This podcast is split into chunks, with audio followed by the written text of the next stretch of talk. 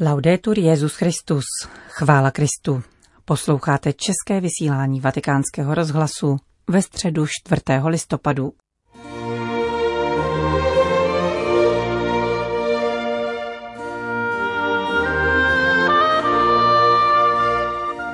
Dnešní generální audience byla opět přenášena z knihovny Apoštolského paláce, aby se věřící nevystavovali zdravotním rizikům, jak již před několika dny oznámilo tiskové středisko svatého stolce. V jejím úvodu papež František vyzval k respektování protikovidových opatření, vyhlášených politickými představiteli a zdravotnickými úřady a duchovně podpořil nemocné i ošetřovatelský personál. Nabídněme pánu tuto vzdálenost, která nás dělí k dobru nás všech. Pamatujme, opravdu pamatujme na nemocné, na ty, kteří do nemocnice vcházejí, jako by už byli odepsáni. Pamatujme na lékaře, zdravotní sestry, dobrovolnický personál a všechny další lidi, kteří v tuto chvíli ošetřují nemocné. Riskují život, ale dělají to z lásky a ze svého povolání, z lásky k bližnímu. Modleme se za ně. Děkuji. Preghiamo per loro. Grazie. Vybídl svatý otec a pokračoval v cyklu katechezí o modlitbě.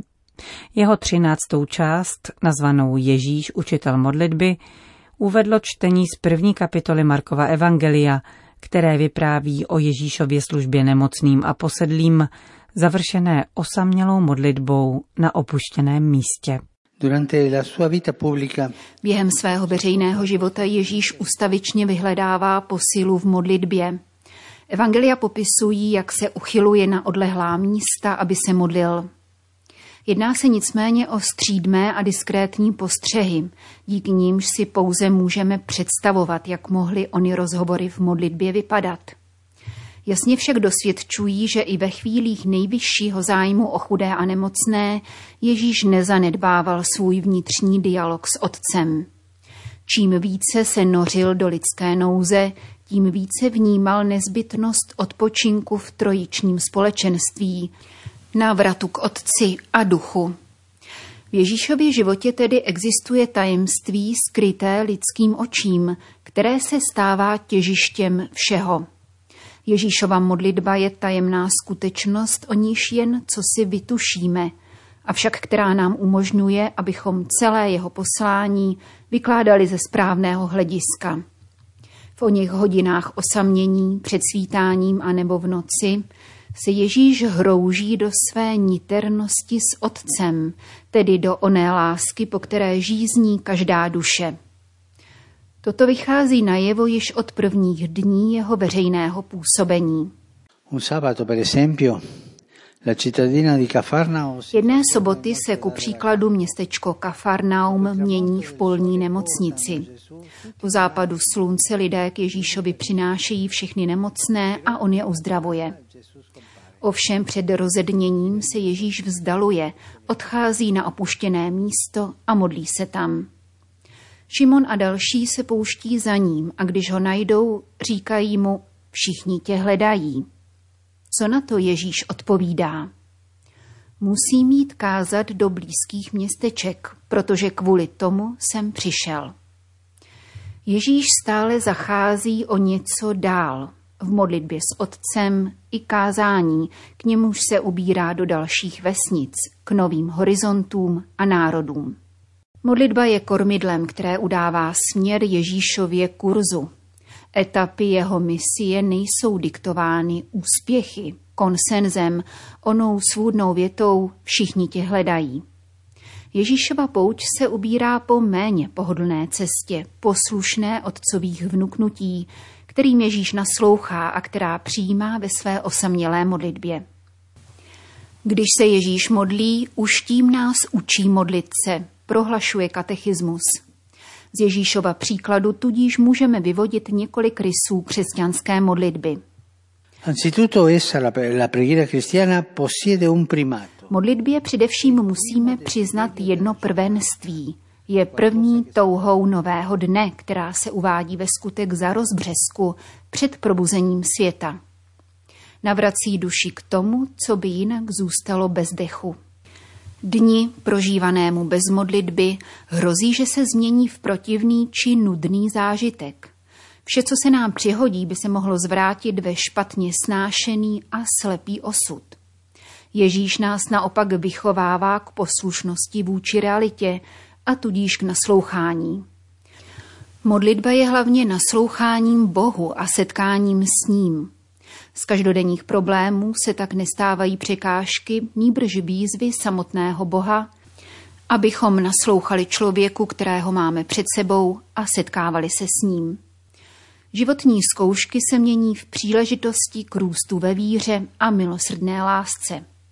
Každodenní život, včetně jeho veškeré námahy, se díky tomuto nadhledu stává povoláním. Modlitba svou mocí mění v dobro to, co by jinak v životě bylo odsouzením. Otevírá rozlehlý obzor v mysli a rozšiřuje srdce. Modlitba je dále uměním, které je třeba konat s vytrvalostí. Sám Ježíš říká, tlučte a tlučte. Všichni jsme schopni příležitostných modliteb, které se rodí z emocí daného okamžiku, ale Ježíš nás vychovává k jinému typu modlitby.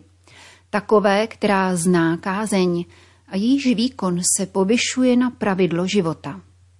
Vytrvalá modlitba působí postupnou proměnu, posiluje v čase soužení a dopřává milost opory v tom, který nás miluje a ustavičně chrání.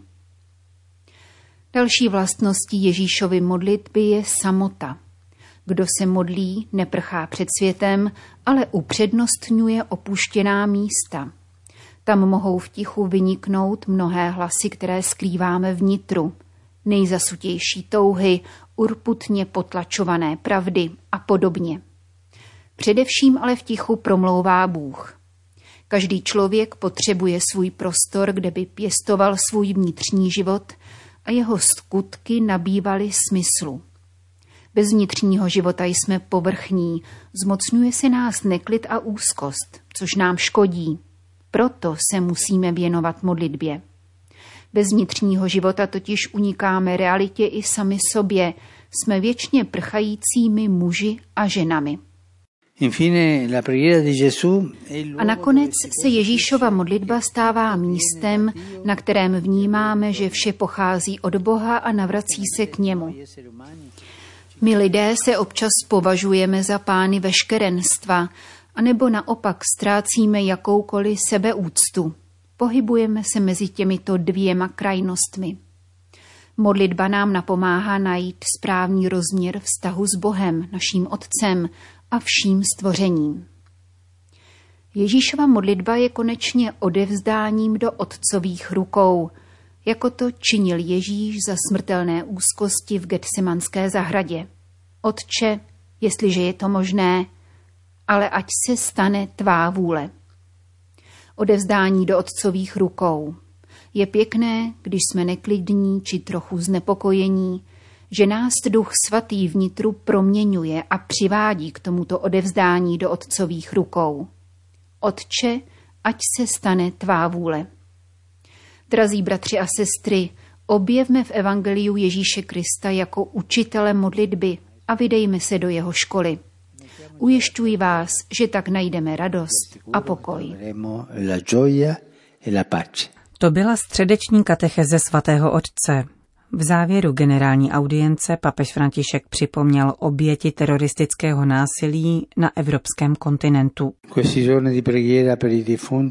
těchto dnech, kdy se modlíme za zemřelé, jsme pamatovali a také pamatujeme na bezbrané oběti terorismu, Jehož krutost se vyostřuje a šíří v Evropě.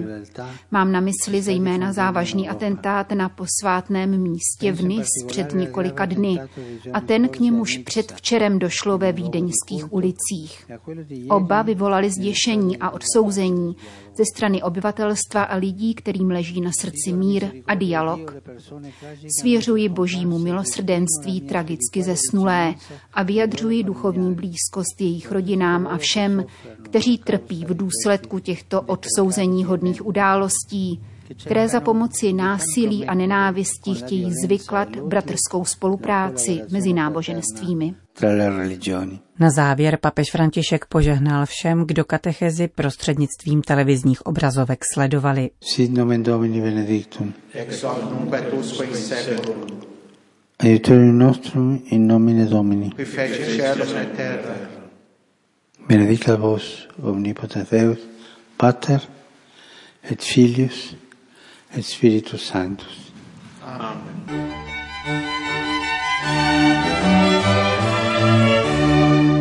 Další zprávy. Vatikán.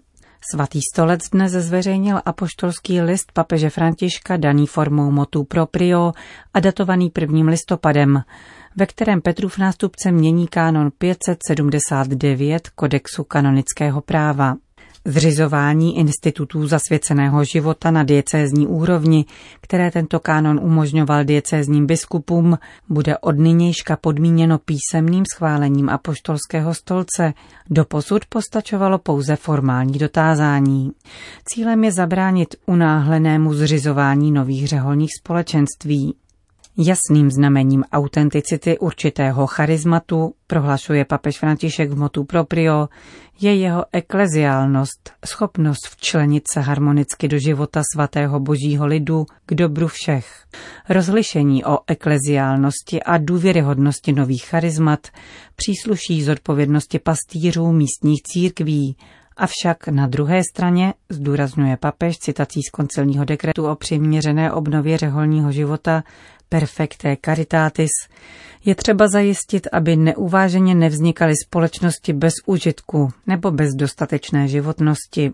Poslední slovo si tedy vyhrazuje apoštolský stolec. Velká Británie. Předseda biskupské konference Anglie a Walesu, kardinál Vincent Nichols, skritizoval rozhodnutí vlády o uzavření míst kultu v souvislosti s novým lockdownem.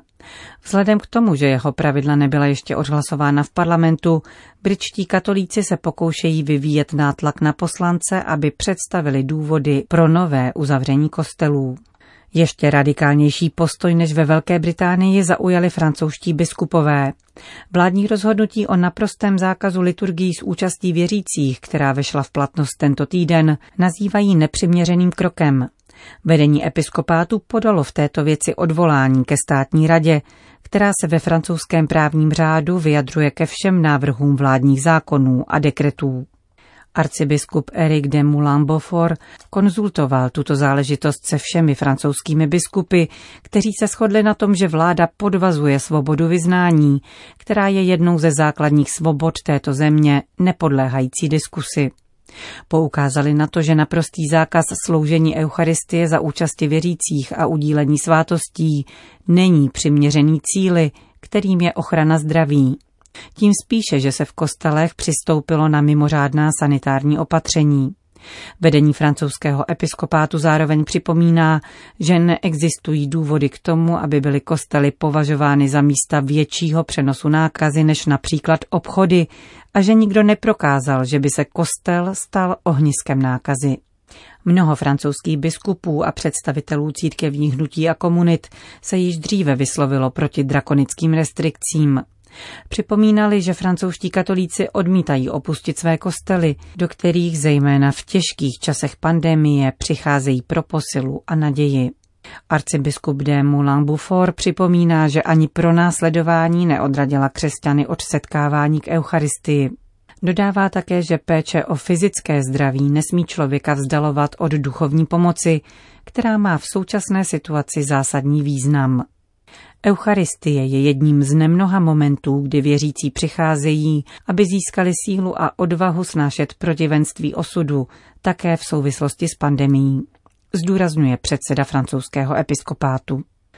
Odvolání adresované státní radě ze strany francouzské biskupské konference by mělo být projednáno ještě tento týden. Končíme české vysílání vatikánského rozhlasu. Chvála Kristu. Laudetur Jezus Christus. thank you